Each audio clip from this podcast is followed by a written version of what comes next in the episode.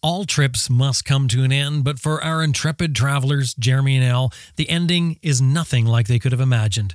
This is another episode in our exclusive moto travel series called Southward Chronicles, and the couple couldn't have picked a worse time for an adventure right before a pandemic. But who could predict that? After months of lockdown, they finally decided to call it quits. But quitting isn't as easy as it sounds, and getting themselves back was expensive enough, but the cost to ship their bikes has them teetering on leaving the bikes behind. The story coming up on today's Southward Chronicles. I'm Jim Martin. This is Adventure Rider Radio. Stay with us. We got a good one for you.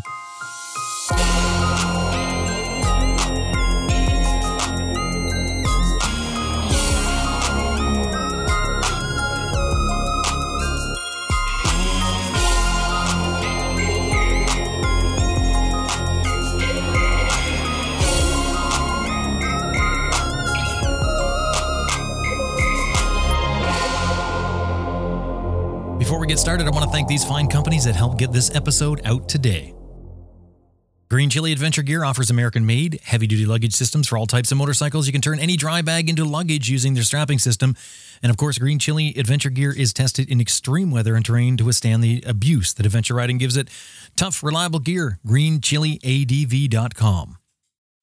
Best Rest Products is the maker of the Cycle Pump, the best tire inflator for motorcyclists. It'll inflate your flat tire in less than three minutes. Made in the USA, comes with a lifetime warranty. They also distribute Googletech filters. CyclePump.com. I'm Sam Manicom. Simon. Justin Vince. Simon Pavey. Brian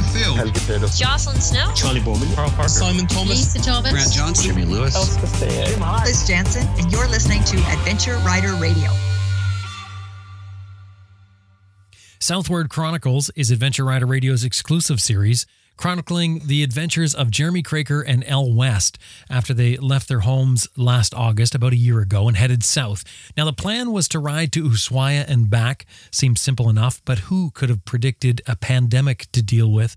Now, Jeremy and Elle have been uh, traveling together, each riding their own motorcycles, each carrying their own gear in case they decided to separate because before this trip, this couple was um, sort of a couple in a long distance relationship, weekends, holidays, things like that. So now, after a year on the road, the couple are in for a big change in living arrangements. That's coming up on this episode. They made it to Ushuaia, by the way. It was on the return trip that the pandemic hit, and they decided to hunker down and wait it out, which didn't turn out that easy because they got kicked out of their hotel. The locals didn't want foreigners around because it was uh, assumed the foreigners brought in the virus. But on this episode, the adventure comes to an end. Southward Chronicles, the ongoing saga of two riders traveling together on separate but parallel journeys.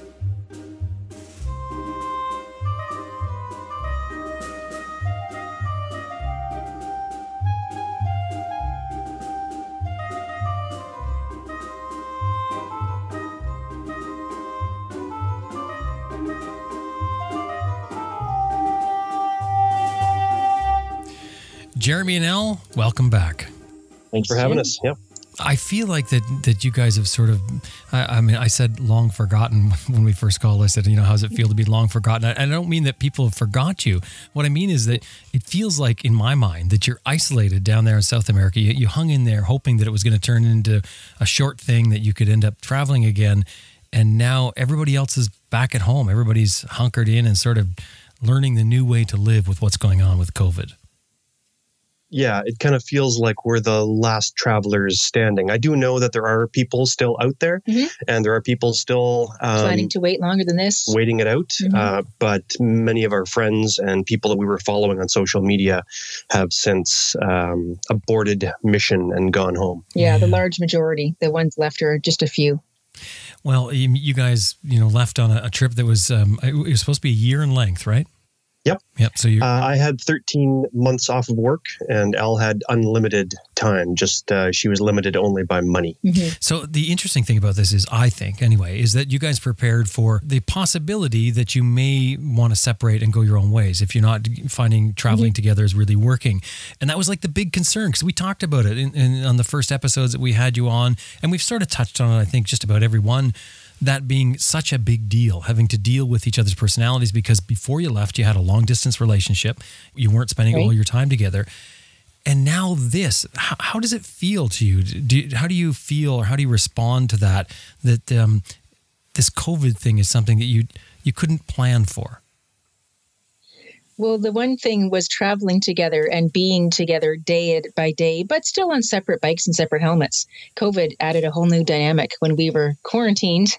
Well, not exactly quarantined. The country of Uruguay didn't make strict lockdown measures, but we did isolate from other beings in a small little one bedroom apartment for three months hmm with each other. So that was like a whole nother level of togetherness for us. hmm Wow. I'd say we did pretty well.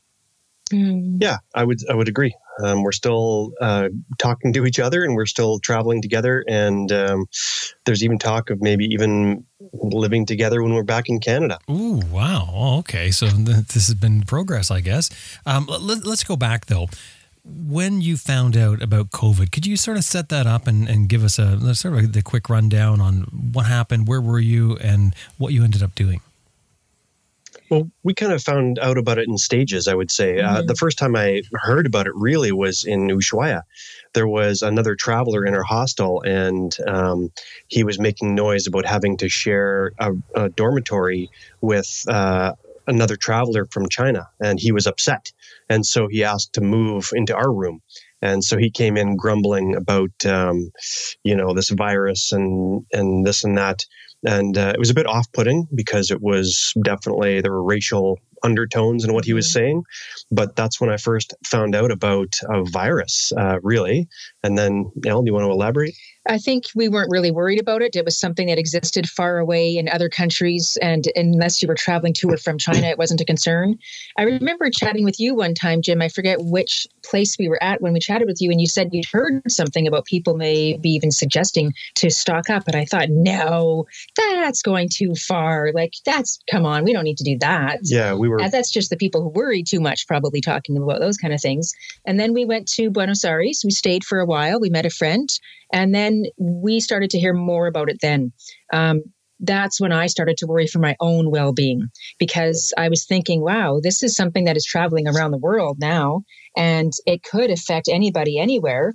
And maybe traveling in a busy subway every day with like packed with all kinds of other people and then tango dancing at night with different people every dance night after night really close proximity to other people maybe this is not smart and what we ought to do is start moving on. We were going to go to uruguay anyway and maybe we'll like stay out of big cities and not take public transit and not go to crowded places and they're saying that there could be something like a lockdown for a couple weeks but who knows if that'll happen in this country and probably not. If we're in a quiet remote place we should be fine.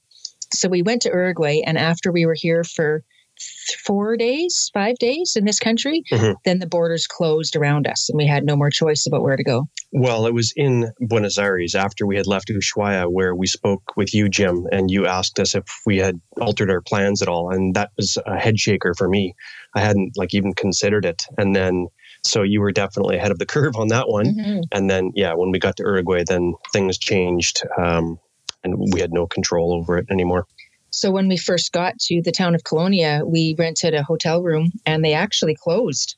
We were the last people in there. They closed the doors. We said, "Can we stay another night?" And they said, "Nope, Oh, we wow. will not so be got kicked out. hosting anybody."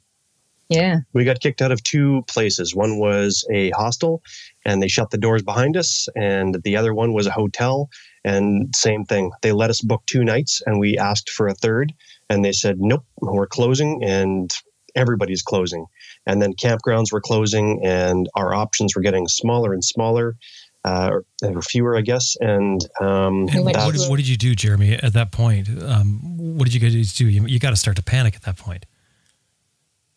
Uh, panic wasn't quite the word for it, but we were anxious. Yeah. Mhm. So we decided to check with an Airbnb and we found one. And then it wouldn't accept Elle's credit card. And then it wouldn't accept Elle's second credit card. And then it wouldn't accept my credit card. And then we were like, oh no, I think maybe Airbnb is not allowing foreign credit cards. Oh. But it turns out that that was just uh, a bit of a glitch, and I was able to pay with PayPal. And um, I booked the first Airbnb that we went to. I got it for a month, and Elle was thinking, "Come on, that's too long. We don't need a month." Yeah. And I thought we This need a will all be over in a couple of weeks, is what I thought. Yeah. So we booked it for a month, not only did we get a good discount by doing it that way, but uh, it also turned out to be fairly prescient. Um, and we booked it again for another month after mm-hmm. that, and then another month after that. Yep three months. And and and and Elle, you mentioned that we were talking about um, people, you know, talking about stocking up and things. Well, and they did. We know this now. I mean, look at the toilet mm-hmm. paper crisis. You know, yeah. there was all the yeah. shelves were empty all over the place. I mean, everyone I spoke with uh, it was telling me they were going into grocery stores, including ourselves, and finding shelves are empty of a lot of things. Yeah, I saw a lot of pictures like that on social media. And I also heard stories of other motorcycle travelers traveling around in Argentina, in Panama, in Peru, in different places, and having stories of being kicked out of Airbnbs. Like one where the neighbors went to the guy who owned the building and said, I don't want you hosting foreigners because people traveling is what's caused this whole virus or what's spread it. And so we don't want that in our neighborhood. We want you to kick your guests out. Or some people saying, why are you hosting foreigners? We need to see photocopies of their passports to see how long they've been in the country. Mm-hmm. Or um, police actually escorting some people out of town and saying, we're not allowing any foreigners in this town. Sorry. And in a country the size of Argentina, nobody's going to get to the edge of the country in one day. That's not really helping anyone. That's just pushing the problem further down the road, right? Mm-hmm. We've heard of people sleeping at police stations, not sure where they were going to go. So I kind of got to that conclusion when we were kicked out of the last hotel. I thought, well, if that ends up happening to us, then there's only so much we can do. If we don't have control over what they allow us or not allow us to do, then we'll put up our tent at the police station or mm-hmm. in the central park or wherever and say, look, if there's absolutely nowhere else for us to sleep, then you got to help us find something, man. Yeah. But in Uruguay, it never came to that. And we were exercising, like we say, an abundance of caution. So we actually quarantined and isolated ourselves without being um, like told to by the government. Mm-hmm. So we just hunkered down, stayed put. We wore masks when we went shopping and things like that, and um, cooked our own meals and just kind of we were looking at the news from around the world and although it was never really dire here in uruguay we just didn't want to be a target like Elle said mm-hmm. so what was it like where you were the airbnb that you got um, did you get hassled That's there small. were people asking questions no, we've no. actually had nothing but great experiences here in Uruguay. Yeah. Our hosts at that Airbnb, um, the expat group on Facebook, um, other people we've met since then nothing but helpful, positive. Um, they helped us. We ordered a guitar online, mm-hmm. which was a little challenging because the whole website is in Spanish and our credit cards were foreign. And then it asked for like a local ID number. And of course, we don't have that ID number. And it finally came through. Our host was willing to use her account to help us order it. Um, then I ordered a ukulele. So we had something to actually learn and focus on while we were stuck together. Mm-hmm. Um, I ordered a computer and they let us use their bicycles to go get groceries. We got to know the names of the dogs. They were friendly. It was mm-hmm. awesome. Yep. Nothing but great experiences here. Um, hospitable people. And Uruguay is the best country in South America, I think, um, as far as COVID response. So they've really done a good job of uh, shutting things down. And, um, you know, it's pretty free and open here right now. Yeah, there's no mandated although, lockdown. Although the borders are still closed. Yes. And so we cannot leave. so what have you been doing? I mean, obviously you've been playing musical instruments, you've been hanging out. Are, are you having to force yourself each day to say, hey, we got to keep ourselves entertained? Well, a little bit. Uh, I started doing more and more video editing, which gave me a little bit of a, a project, and I wrote uh, another article or two for various um, magazines. And then we did actually get to travel a bit. So we went along the coast and we saw uh, Cabo Polonio, which was amazing. Beautiful. Lots of sea life, and even one or two restaurants was open. And then in Montevideo, here, the city, we have been limiting our exposure to um, other people, but we do go to restaurants, uh, not every day and not all the time, but um, we can do that. So um, there's a little bit of uh, diversion to be found uh, if you look for it. Mm-hmm after three months in that apartment, we decided to move around a little bit more because it was allowed within the country and things seemed to have um, flattened, as they say, flattened the curve, and more and more places were advertising and starting to open up a- again with some conditions. So restaurants have fewer people in them, fewer tables. Um, the staff wear masks or face guards when they serve you, but um, much more of those places are open now than were three months ago. How did you guys feel this whole time about spending your budget uh, stuck in a B&B that you never would have stayed at otherwise? Yeah, it was it was painful to watch it dwindle. I mean, I think we were we would be about the same as far as budget wise about now had we continued to travel, but we would have had the adventure of going through mm-hmm. Brazil and seeing Iguazu Falls and you know getting through Colombia again. So I think money wise, mm, we'd be about where we are now, just with a richer experience mm-hmm. had we been mm-hmm. able to travel. Much richer, yeah. I think for me, I got to hold out hope when we sat still. I was like, but maybe we can still ride. Like, if this all gets dealt with in the next month, then we could still theoretically ride back to Canada. Or maybe Jeremy goes ahead of me, but I follow a little bit later. Maybe that could still happen. And uh, it took three months of sitting still for me to realize this is not like borders aren't going to open. Every single border between here and Canada is not going to open in the next couple of months. This might not be till next year. Mm-hmm and the way things are going. I mean, it seems to change on almost a daily basis of what's happening, and it still seems to be fickle, doesn't it? I mean, we, we, to make a long term plan. I think is is quite um, risky at this point. Yes, even to make a plan for next week. Mm-hmm. Mm-hmm. Yeah, so we had some flights that we were looking at to get home, and we actually spoke with the um, Canadian ambassador to Uruguay, uh, Joanne Frappier, and uh, she's really friendly and really helpful and really um, you know, outgoing and supportive of Canadians in the country. We met her, and I said, "Well, you know, my goal is to get home to Canada for work for October 1st." And she didn't give me any official word, but she said, "Hmm, I'd be more optimistic if you had said November 15th." um, but we but we did start looking at flights. And at first, this option was available, and then this one, and then this one, but they all either filled up or canceled. And now the only option as Canadians that we had when we booked our flights was to fly from Montevideo to Spain, mm-hmm. then to Portugal, mm-hmm. then to Toronto, yep. Then to Calgary. Yes. So wow. we can't go through Brazil. Right. We can't go through the States. Right. Uh, we can't, and they're not flying right now to Argentina. Mm-hmm. So our options were super limited.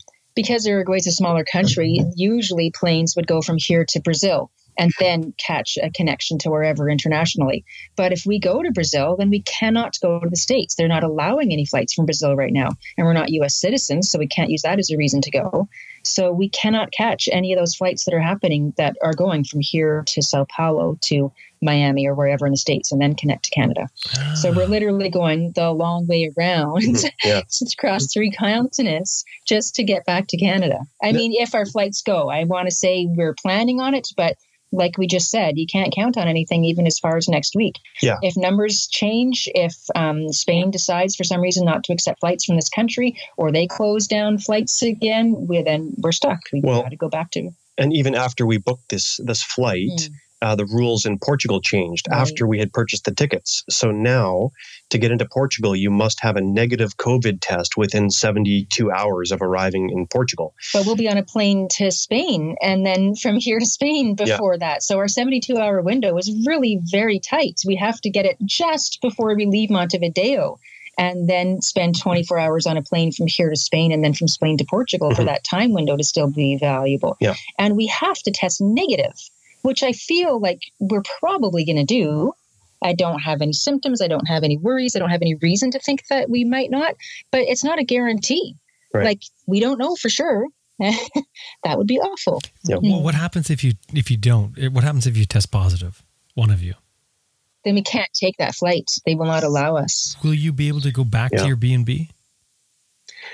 Oh yeah, I don't know. Uh, like right now, we've had no problems booking Airbnbs. Uh, some people have had in Uruguay some difficulties um, because, yeah, for various reasons, we have not had any problems. And we've moved to quite a few different ones now. Yeah. After that original stay of three months, we've moved to Montevideo and then up the coast into Punta del Este and a couple other towns, and now back to Montevideo. Oh, I see. So you haven't been in the same one all this time. You've been actually been able to move around. That's that's yes. different. And when you move, are you going by motorcycle?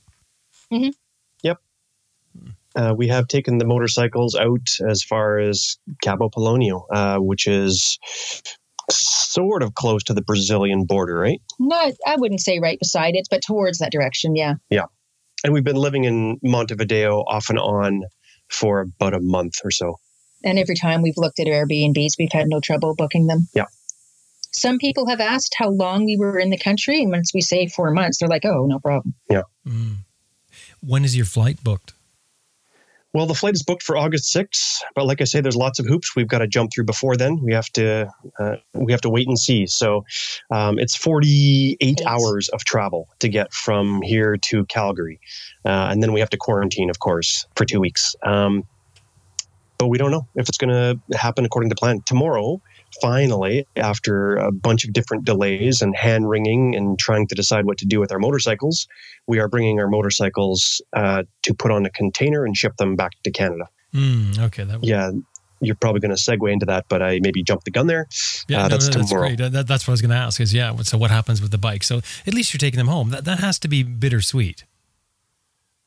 Very, yes. I'm so happy that my bike is going to be with me, and I hope that we'll have a couple weeks in Canada of summer before it snows after my quarantine when I'm free to ride. And hopefully, my bike arrives in time for that. But um, I'm also, I still think grieving this trip and really realizing that it is done for sure. It's over. Hmm. The going back part is not the fun part.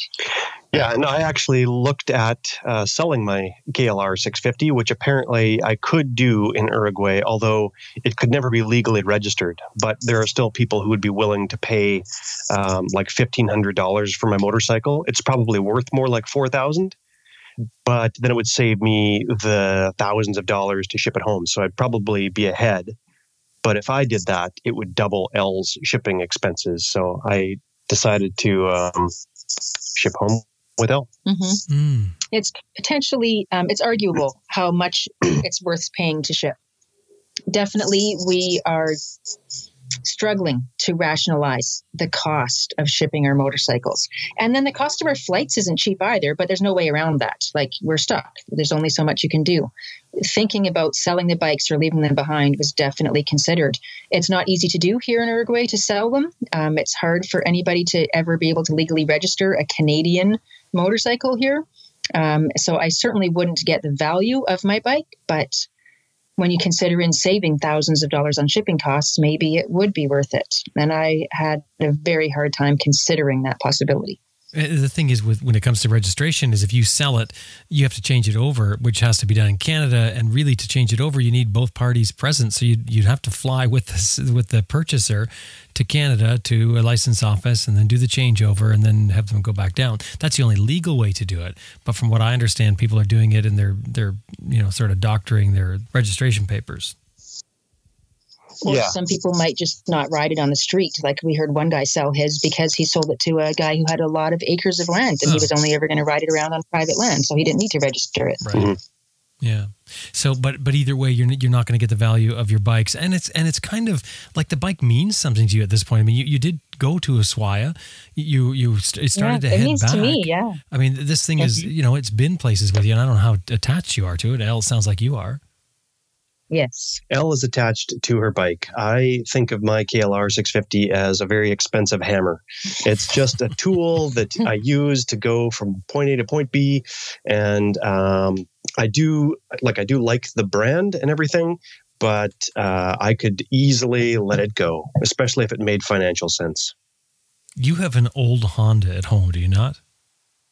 Yes, I've got a 1982 Honda CB750 Custom. And it was your dad's. Yep. I bought it initially when I was 19 years old, and then I sold it to my dad, and then he rode it for like over a decade, and then I got it back when he passed away.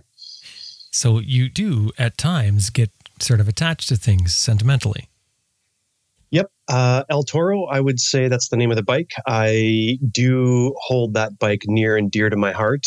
Uh, it represents my father in many ways, and it represents uh, my youth in Saskatchewan. So, yes, I have. Um, what do you say? I've given that bike some meaning. Uh, but even still, if the right price was offered, I could sell that bike too. You just made yourself sound deep, and then you got to really shallow all of a sudden. yeah. I was trying to think of the word imbued. I imbued that bike with meaning, but then I couldn't think of it fast enough. So I'll just try to not sound super deep or meaningful. Well, what what have you guys learned over the three months? You've you've been sort of stuck, although you've moved around, which I'm really very pleased to hear because that, that had to break things mm. up. I think staying in the same spot, the same the same apartment would have been uh, much much worse. But Maddening. what did you guys learn over this?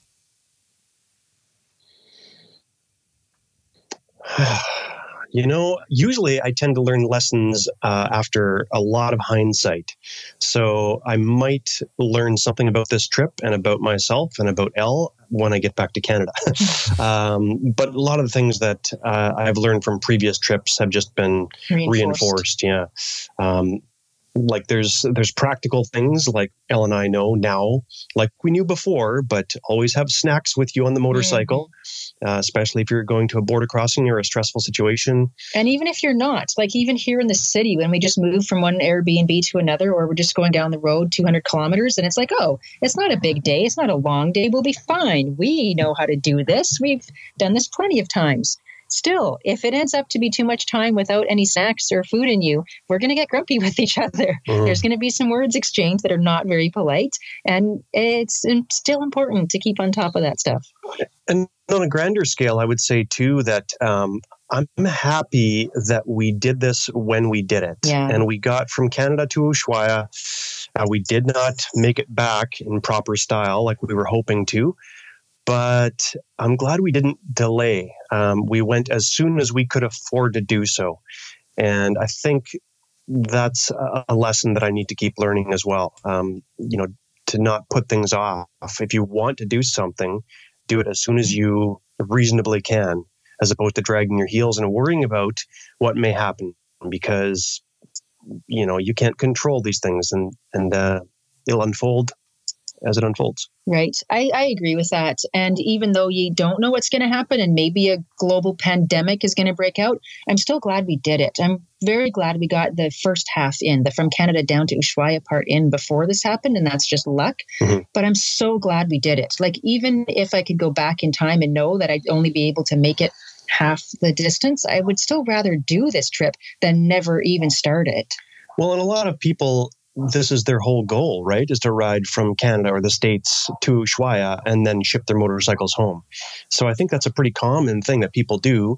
We just had slightly grander plans, but then it just turned into what a lot of people end up doing anyway. So um, it, it's not like it's we still didn't accomplish something that was pretty cool, and we got a check mark on our list of things to do. Mhm. So, uh, what about the the three months now since the things have been locked down? If you could go back, would you eliminate that and get back home and get back to your life, or has this been worth it? we would probably start looking into shipping options sooner. I definitely was holding out hope that we could still ride back.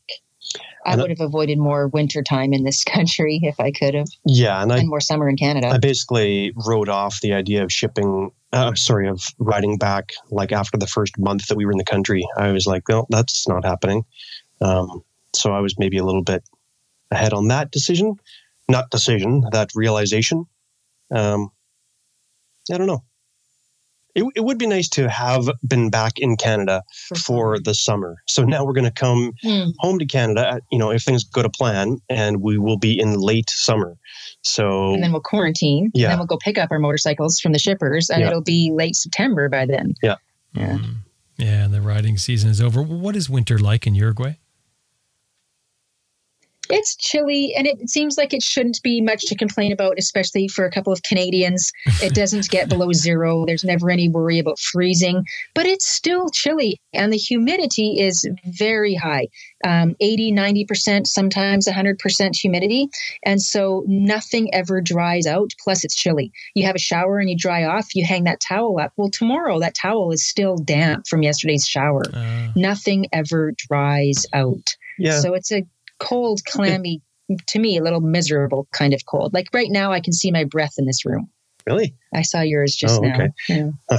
Yeah, I would say that it's a great winter compared to compared to Canadian winters. So I would say that the winter here is quite manageable. However, because it's so mild, they don't really engineer the buildings uh, to be comfortable. Like they just, I think they just collectively go, well, you're going to be uncomfortable for two months. Deal with it. Mhm. So it is a Cinder little bit, block houses, yeah, it is a bit cool at night no for sleeping. insulation. mm. I've got a few things to tell you about, but stick around. We've got a lot more coming up.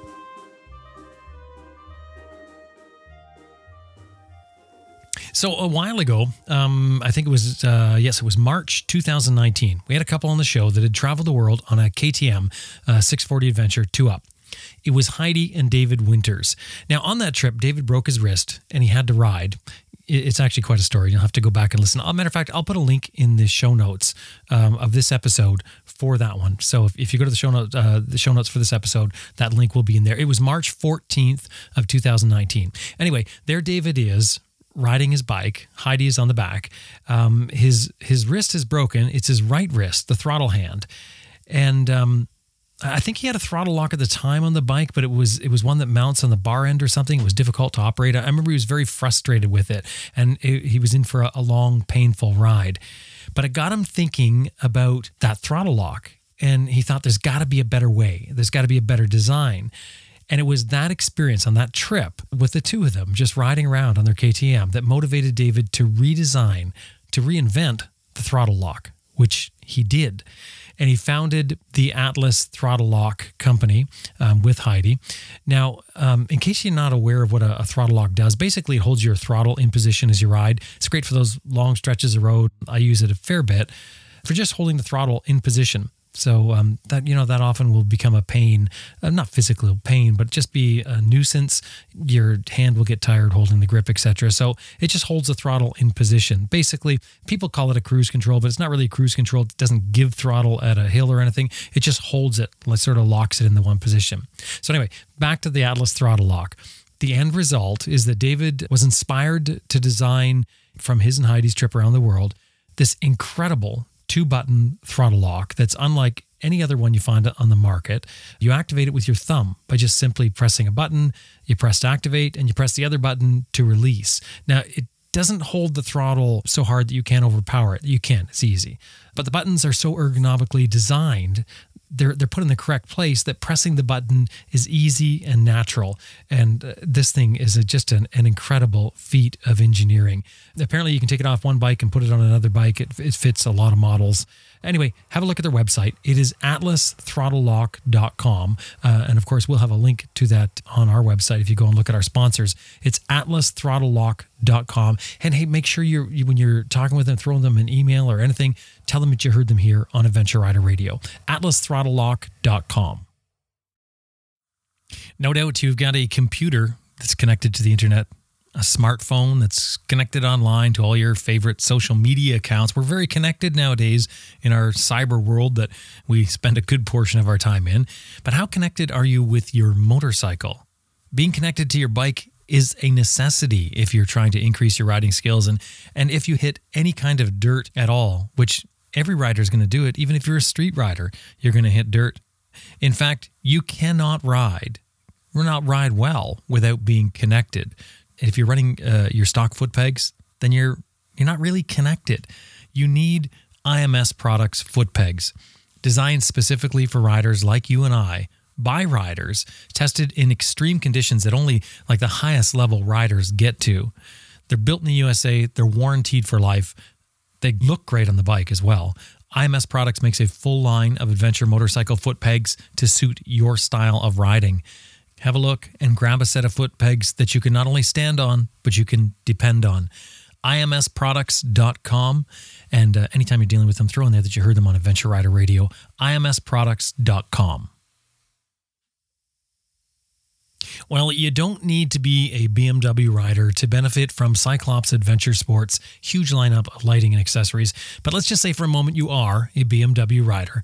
Cyclops has the Cyclops Raider BMW CAN bus interface. Sounds like a mouthful, but what this thing does is it plugs directly into the CAN bus system, totally plug and play, no computer programming. It allows you to add things like a heated jacket and another accessory to set your, your brake light to flash when you hit the brakes, all with dip switches. No computer plug in. It's just all with dip switches and just follow the instructions. So it lets you set, for instance, your auxiliary lights to strobe when you hit the horn. I mean, that, that's a great way to command attention. Also, you use the Wonder Wheel on your handlebar to adjust the brightness of your auxiliary lights. You can set your auxiliary lights to strobe when you hit the flash to pass button, you know, you flash somebody to let them know you're going around them. And when your turn signal is activated, it automatically dims that aux light on that side. Just an incredible system. Cyclops Raider BMW CAN bus interface is what it's called because Cyclops is all about seeing and being seen on the road, um, something that us motorcyclists really need to take seriously. And Cyclops has a ton of LED lighting, both headlights and auxiliary lights. They've got headlight conversions that are plug and play. So many auxiliary lighting solutions. You really got to drop by the website to have a look. Cyclops is a family owned and operated business. Their riders, they know how difficult it is to attract the attention that we need from those car drivers to let them know where we are. See and be seen. Cyclops Adventure Sports. Their website is cyclopsadventuresports.com. And of course, tell them you heard them here on Adventure Rider Radio. cyclopsadventuresports.com.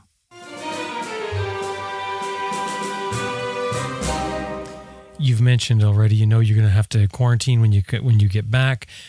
Will you be doing that together? Yeah. Um, we've got a few options for quarantining, but a lot of them aren't very good. So we finally uh, convinced a friend of ours to let us stay in his garage. He's got a big backyard in Calgary, so we'll probably sleep in his garage for a little bit, and then we'll have maybe a tent in the yard too, mm-hmm. so we can get some space from one another. And my motorcycle, my El Toro, the 82 Honda, is in that garage currently. So um, if I can get my friend to go to the motorcycle shop and bring back this and that part, I can do a little tinkering on that bike. And um, yeah, hopefully it'll be relatively painless. If we can do three months in Colonia, Uruguay together, we could do two weeks together in quarantine. yeah. Even in a garage and a tent, that's fine. Well, if, if one bit, gets the garage and one gets the tent, at least there's room to go to when you need to. Yeah, it's pretty Spartan accommodations though. So like we won't have a toilet or a shower mm-hmm. that we have easy access to. Um, we won't have like a few creature comforts that we would like to have, but we will survive and we will be safe. And um, yeah, we'll just get it done. How many people call a toilet creature comforts? That's the first time I've heard it referenced right. so, what are you going to do? Dig a hole in the yeah. backyard? There will be one. We're just talking about maybe making a schedule with access to it so that we're not um, interfering with other people who are not quarantining's use of it. Oh, I see. Mm-hmm. I want to jump back um, and ask about flights and, and ask about your, your shipping the bike. Do, do you guys mind talking about money when it comes to this? I am totally I'm a I'm an open book. Mm-hmm. I'll talk about it all day long. Okay, so just talk about whatever you're whatever you're comfortable with. But how much money are we talking about to ship a motorcycle all, like around the country, around the world rather?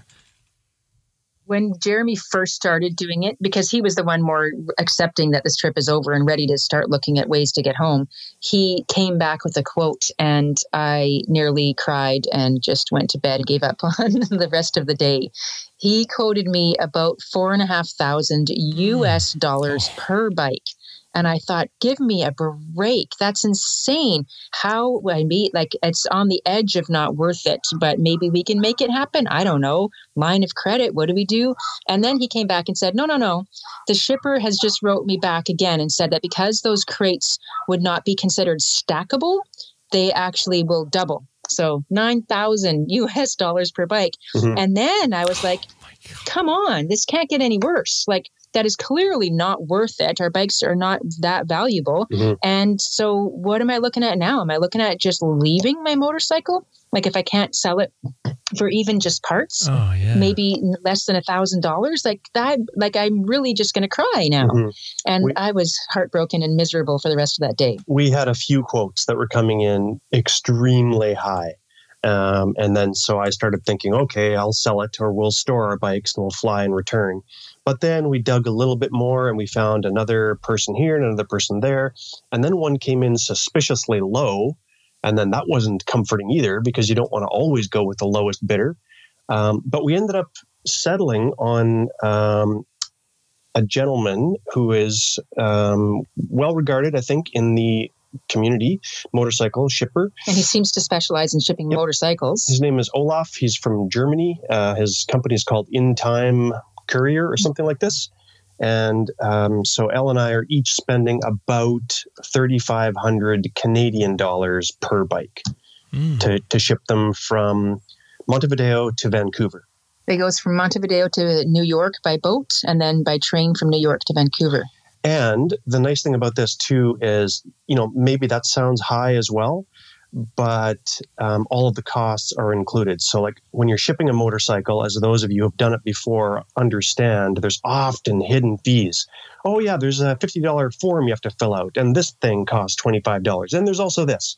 So, all of that has been accounted for, including the clearance of the bikes on the Canadian side. So, even though it does sound a bit high, it has all those little nickel and dime things included um, and and we'll see if that holds true when we when we finally clear the motorcycles. But we have received assurances that that is the case.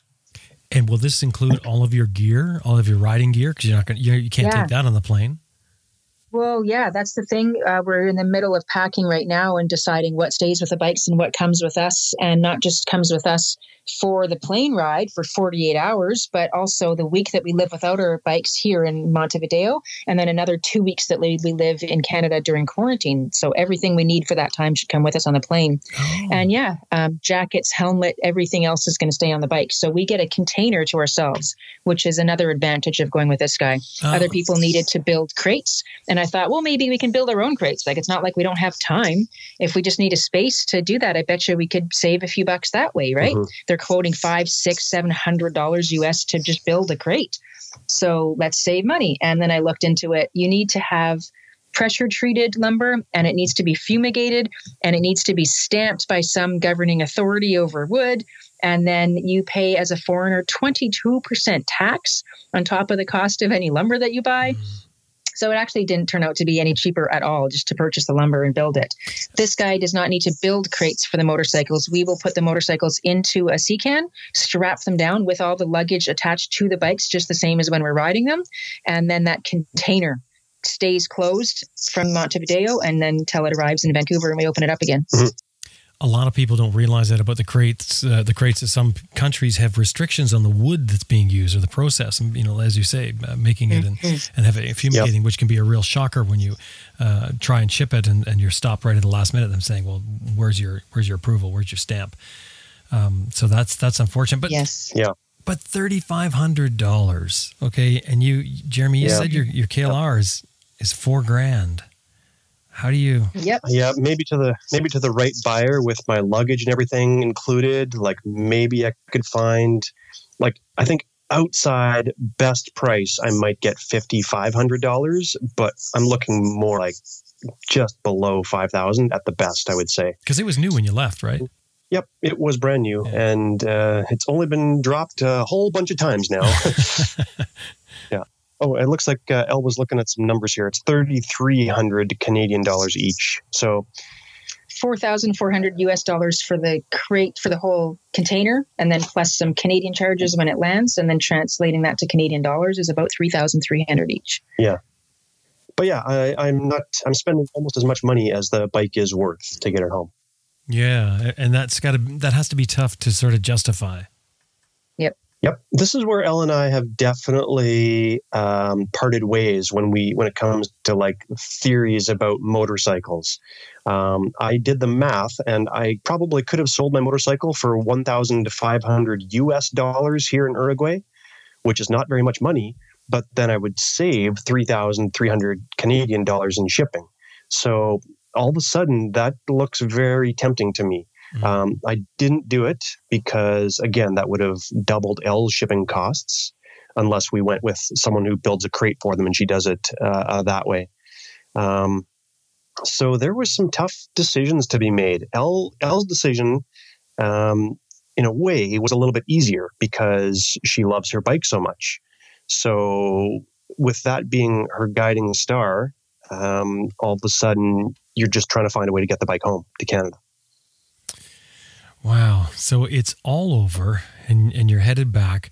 When you get back, I know, Jeremy, you've got your job to go to, which I'm sure probably feels very good at this point. Um, Elle, how about mm-hmm. you? Well, I don't know what I'm going to be doing. It's tough.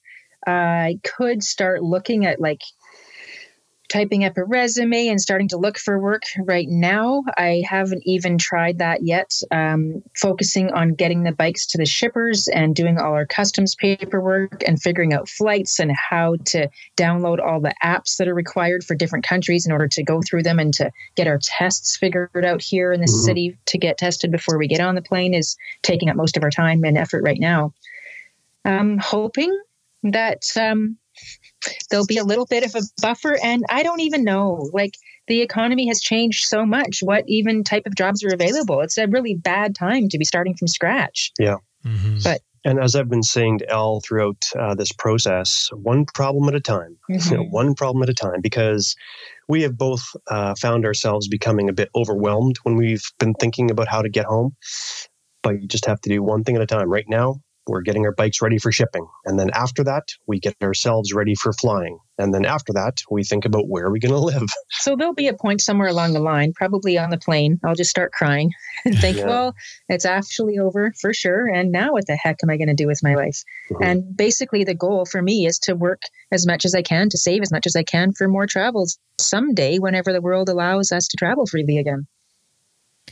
Yeah, that, that I, I just can't imagine what you guys are feeling because a lot of people come back from trips and, and they talk about sort of being disorientated and, and having a different view on life and, Mhm. and they sort of have to work through that, but they've got all the options available. And and as Elle just said, I Mhm. mean, this is a different world now we're looking at. Um, uh, there's the options are, are, are let's just say they've they've been they've been reduced, and it's not like you can keep Very on much. traveling now. That's all often people talk about that. Well, maybe I'll just decide to keep going. Well, you can't in the world that we have today. Um, to go to right yeah, Yeah. so so that makes it very difficult. In the end, how would you rate your adventure? Uh, you know, one to five, one being the worst, five being the best adventure that you that you imagined before you left. Where do you think that would come in for each of you? Well, okay, if you put it that way, like the best adventure that we could have possibly have had, I would have to back off of giving it top marks, um, but but just only just. I Mhm. would still say high high marks. I am so glad we did this trip. I'm so grateful for the experiences and even for the challenges. Uh, we met some amazing people during this quarantine time. Yes, it is really unfortunate that um, the way we intended to return didn't work out, but I'm still going to, in spite of all of that, I'm still going to give it 4.25. There you go. 4.7 for me. Yeah. Very close to five. Yeah. I mean, it obviously could have gone better in some respects, but still so glad that we did it. There Yeah. will be memories of those mountains in Peru Oh, yeah. and of the people we met along the way and going to Antarctica Mhm. and so many things that just inspire me to want to travel more. Yeah. So when those days it's cold Canadian winter and I'm trudging to work and scraping the ice off my windshield or whatever it is, that's the thought that's going to carry me forward is I want more of what I've had a taste of. Mhm. If that isn't a testament for travel, I don't know what is. I mean, you guys have had your trip cut short. You've spent a bunch of money staying somewhere you didn't plan on staying, and it was still an amazing trip for you. So obviously, Yep. you guys would do it again. Is there is there any talk at this point of, of you know down the road when COVID's over and things open up again? Have you have you already started uh, discussing that? We've Yep. kind of talked about doing this again. I don't know that we will or that would be the plan right away, but both of us have thought, I feel like we didn't give this trip a fair shake and we ought to Mhm. do it again Yeah. because there's so many places that we now know about that we want to spend more time at and places we missed that we want to go check out. Yeah. Um, w- before this COVID thing happened, Elle and I were talking about maybe our next trip will be around the world. We'll just do it in four months. So I think I could get that time off of work. Mm-hmm. It would be a lightning trip and it would be too fast, but that would be a great adventure. Still and being awesome. Yeah. yeah. and now, like Elle is saying, I'm thinking more of doing this again um, because there's there's so much that we didn't get to see, and also it's it's enough adventure. It's And a- I seriously did not know that there were glaciers in Peru. I didn't know that until I saw them with my own eyes. I'm like, no one told me this was going to be here. This is amazing. Yeah. And no one told me that I could sit on a beach in the middle of Uruguay and watch dolphins literally from my front doorstep. This is amazing. Mhm. And We walked on the beach and saw a seal, like just on the beach with us in the wild, not in a zoo, not in a preserve anywhere. I think all of those things you're describing can be found in British Columbia. Oh, okay. Well, my God. But Probably true. there's so many surprises along the way and times when I found myself saying, This is amazing. It really inspires me to want to keep going out and exploring the world even more. Yeah. I'm on board with that too. I would do this trip again in a heartbeat. Um, if I could, you know, if I could afford to just go back and forth and back and forth Mhm. following the weather, um, that might get a little bit uh, dull at some point. But I think it would take a long, A long, long time. time. Yeah. Well, now when you guys get back, obviously you're going to have winter, but come next summer, if you still can't travel internationally, will you go on adventures within Canada?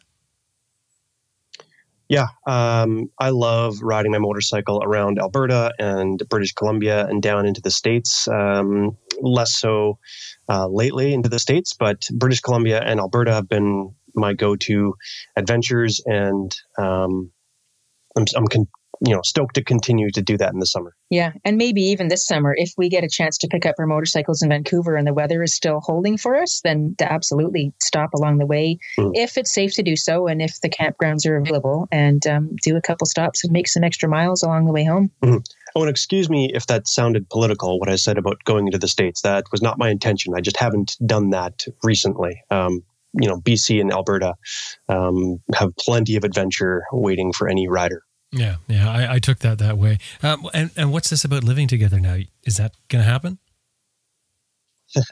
we are in discussions. Um, Jeremy officially asked the question. It took yeah, him, it took him a year of traveling together. S- sorry, asked what question? To move in with him. Hmm. Wow. I, I asked if she would move in with me. So that is the plan when we get back to Ken, and once his condo is free. Mm-hmm. Elle, you said yes. Mm we don't say anything unequivocally, Jim. We don't. We, I like. I didn't properly ask the question, and she didn't properly say yes. We're both like, yeah, I don't know. You want to live together? Okay, sure. so uh, there's still some hemming and hawing to be done, but I think we're moving in that direction. I would like so too. Okay, good, good, good. Go. Yes. Well, it'll certainly help on uh, with expenses anyway, right? I mean, you can pool together, and so that will that will be a huge plus for you.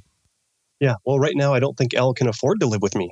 So, It'll be much more expensive than where I was living in Calgary before. Yes. Yeah. And Canmore's not a cheap town. Oh. Yeah. And I'm not uh, a man of means. So I would, ha- like, I need to have some roommate income. So um, there's some practical things we've got to work through, but I think it, it's all doable. Mm-hmm. Well, that's quite an adventure you guys have had and that you still have yet to have getting back to Canada. Um, I wish you all the best. I hope your flight and everything works well and, and goes off without a hitch. And I hope your bikes arrive just as they're supposed to. Yeah. Me too. Fingers crossed. Mm-hmm. Thanks very much, you guys. Jeremy, Elle. Thanks for having us, yeah. Jim. Thank you.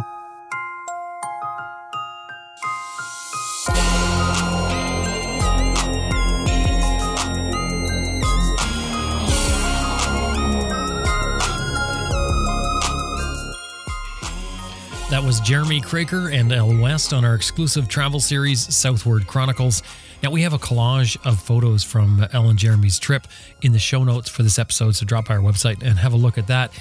And right now, as I record this, Jeremy and Elle are on a plane, one of uh, a number of planes that they will have to take to get home. So follow along on our Facebook page to get the updates and see how that went. And drop by adventureriderradio.com and have a look at the show notes for this episode. You can find the link to our Moto Travel series in the main menu.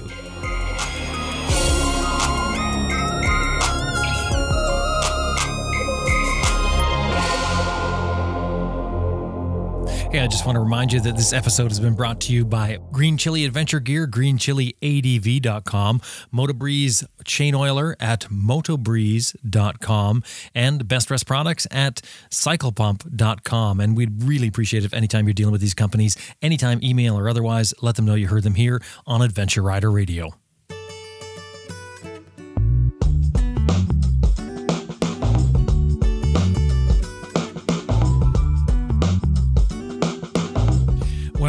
Wraps up another episode of Adventure Rider Radio, and we sure hope you enjoyed listening to it as much as we did producing it.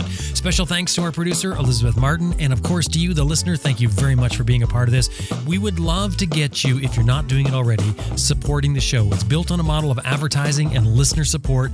We need you to step up and support. Go to AdventureRiderRadio.com, click on the support button, and see what we have there to offer. Anything $10 or more gets you a sticker for your, your toolbox or your pannier. Anything $50 or more gets you a mention on our Raw show. Speaking of Raw, I should mention again here that um, we have a, another show called Raw that we bring out every month. And if you're not listening to that already, I think you're going to enjoy that. You need to subscribe separately, all available at our website, adventureriderradio.com. And of course, you can follow us on Facebook and Twitter as well.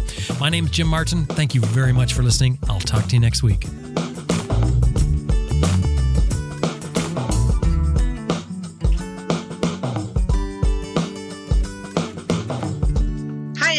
Thompson, and you're listening to Adventure Rider Radio.